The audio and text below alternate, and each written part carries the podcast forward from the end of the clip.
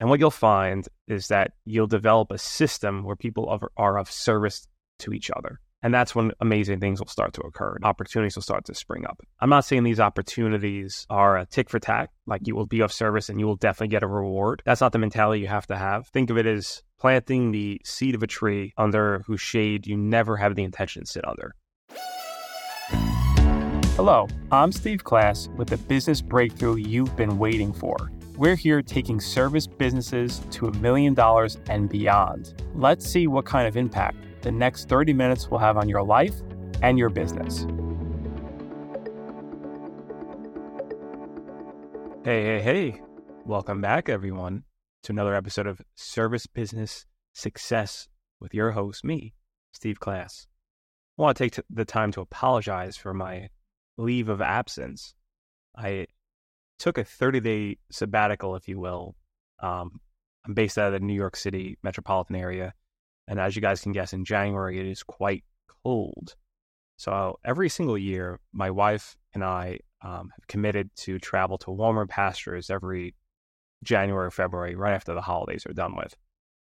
We've done Buenos Aires, we've done Playa de Karma. And this year, we went to Medellin, Colombia. Took the whole family, wife, 2 little kids. And unbelievably beautiful down there. If you've ever considered checking it out, highly encourage it. It is tough with 2 children. In general, it's always tough to travel with 2 kids. But in particular, this city was very hilly and didn't have a lot of kid activities like playgrounds and things like that. It's great for adults, single men, single women, married couples, of course. The restaurant scene is surprisingly phenomenal. And the U.S. dollar does go a long way. I think we had a nanny for $5 an hour. She was just amazing to have around the kids. So we were there for about a month. And more importantly, the reason I took that sabbatical, because I could have recorded episodes down there, was I spent the entire month in preparation of my TEDx talk, which I'm proud to say I just delivered this past weekend. And as we record this, it is February 14th. Happy Valentine's Day. And I did it February 10th. And the whole month, it was just preparation, rehearsal, refining the message. Something that I committed to about 6 months ago. As some of the listeners know, my mother passed away last June, and that really motivated me to make some drastic life changes. I left the business I long, long enjoyed and sold it. And I really wanted to step full force into a speaking engagement and consulting career. And I've been working behind the scenes to have that come to fruition. So the TEDx earmarker goes a long way in branding, and I felt like the message I had inside me just had to come out eventually. And that message was about overcoming adversity. What's helped me is being of service to others. And I learned that from my high school English teacher, Mr. Romano. And I incorporated some of those elements into my speech. For those of you who don't know, I encourage you to listen to episode number 1 where I interviewed my father on this. But my father went to federal prison for 3 years when I was 12 years old for being involved in a $10 million money laundering scheme. And that served as the backbone of the first true form of adversity myself and my family endured when I was just a 12-year-old boy. We were living a pretty high life, upper middle class for sure, in Staten Island, New York. And the FBI seized basically all of his bank accounts, over $250,000, the house, the cars, really everything. And I struggled for many years to cope with that, and grew pretty antisocial, very resentful, became an introvert. And before that, I was always an extrovert. For years, it stayed with me until I was about 18, 19, or 20 years old when I started to slowly come out of that shell. And the way I did that was through being of service. I learned that through my first mentor, Mr. Romano. So my TEDx talk, which is not out officially yet for consumption, but I promise I will post it as soon as I am able. That was really the theme of the speech, was, using adversity as fuel to be of service to people. And then through that service, that's when you'll find amazing opportunities.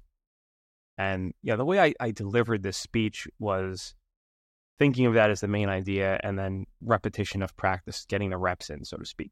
It lasted about 15, 16 minutes.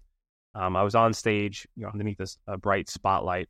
The crowd really isn't that massive in using these talks. It's more for the wider audience of TEDx websites and the YouTube platform. But that being said, though, you really do have to have the message resonate. And I want it to come off as natural as humanly possible without having to just look down at my notes and read a script. So I committed to having the PowerPoint presentation enhance my delivery and always looking actively into the crowd. You know, in my former life, I was a DJ and I did some emceeing events, but that was very scripted and let's now welcome Mr. and Mrs. Smith for the first time ever type of thing. It's pretty generic in that sense. Even though I spoke in front of 200-300 people, this is the first time I really gave a presentation in front of any crowd and hopefully a much greater, wider audience. I'm really hoping that this message resonates with a lot of people who are experiencing adversity. I think it's important that we define what that adversity is. And I can give you a quick little tidbits here. Typically, it falls under three categories. It's abuse. That can be physical, emotional, or sexual abuse. It can be neglect. That's physical or emotional neglect. Or the very, very most, the most common form is household challenges. It's money woes, divorced parents, mental illness in the family, domestic violence, or in my case, an incarcerated family member. And during my research for this TEDx talk, I learned, that over 64% of adolescents, so 0 to 18 years old, will go through at least one form of the adversity I just mentioned. And that was from a 2019 study from the CDC. I can guarantee you since COVID that those figures have definitely gone up.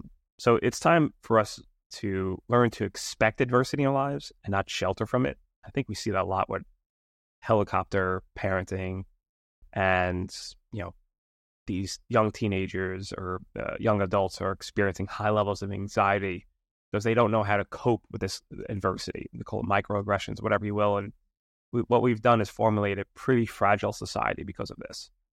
So I think if you just embrace it and accept that it's happening, you will find that you're going to come out a better, stronger, and more aware person than before you experienced it. While I don't wish what happened to myself and my family upon anyone, I am glad that it happens because it made me the person I am today. And I think that if we let it, adversity, this is how I ended the speech, if you let it define you, it's going to be a negative effect. And that's your chip on your shoulder, so to speak, of I grew up with divorced parents and that's why I couldn't get into the best schools, or I was, you know, traumatized as a young adult, you know, through domestic violence. And if that becomes your crutch and you play the victim mentality, you're not going to grow as a person on that. So I always encourage others to not let adversity define you, but just help refine you. And that's when you'll find great things will start to occur. And to lead with service, and this is where I can tie this into business, because a lot of people listening are business owners, and they're probably like, why is he going on and on about TEDx and his adversity? It ties directly into business, because I became a man of service. And I try to instill that into the company culture in my organization. It's not through monetary gains, although that certainly helps, but it's through simple acts of kindness that I've found that definitely moves the needle. Checking in on that coworker whose parents just passed away 2 weeks ago and seeing how she's doing, seeing if she needs more time off. It's setting aside time just to have personal conversations with your teammates where it's not just all business driven. And that's how you slowly will impact the culture and plant the seed for members of your organization to start, in turn, having that culture within themselves and spreading it to their own coworkers. So it's not just coming from the leadership, although it has to come from the leadership in order to instill it downwards. And what you'll find is that you'll develop a system where people are of service to each other. And that's when amazing things will start to occur and opportunities will start to spring up. And I'm not saying these opportunities are a tick for tack, like you will do, be of service, and you will definitely get a reward. That's not the mentality you have to have. Think of it as planting the seed of a tree under whose shade you never have the intention to sit under. So it's about developing this culture within your own family, your business, your life. And then that will yield fruit that'll eventually be eaten, and unbeknownst ways to you even. It can be someone that heard about your services because you provide so much value to one of their friends.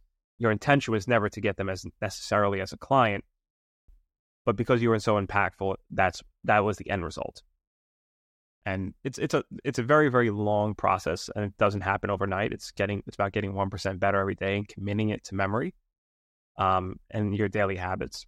And the way that I found is by asking just a few simple questions and integrating it into your daily conversations, such as, I'm curious about, tell me more, help me understand, walk me through that.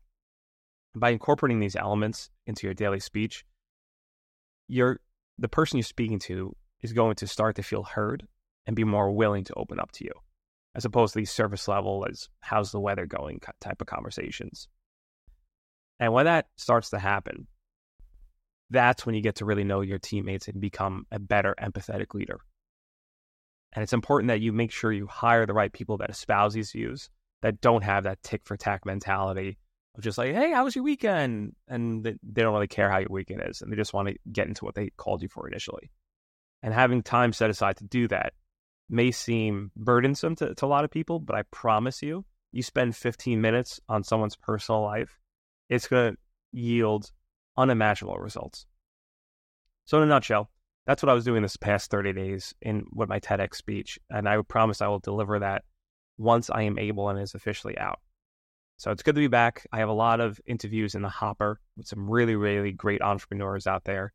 I will be going next week to this event called The Blocks, which is, think of it as a Shark Tank, but more for service-based entrepreneurs. It's a competition with other small business owners.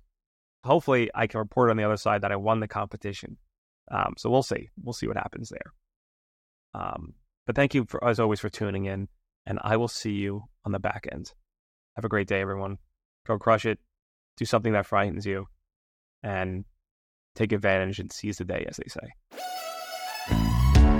Thank you for tuning into Service Business Success with Class. Are you craving more strategies to supercharge your business growth? You can connect with me at successwithclass.com or on my Instagram at Stevie Class.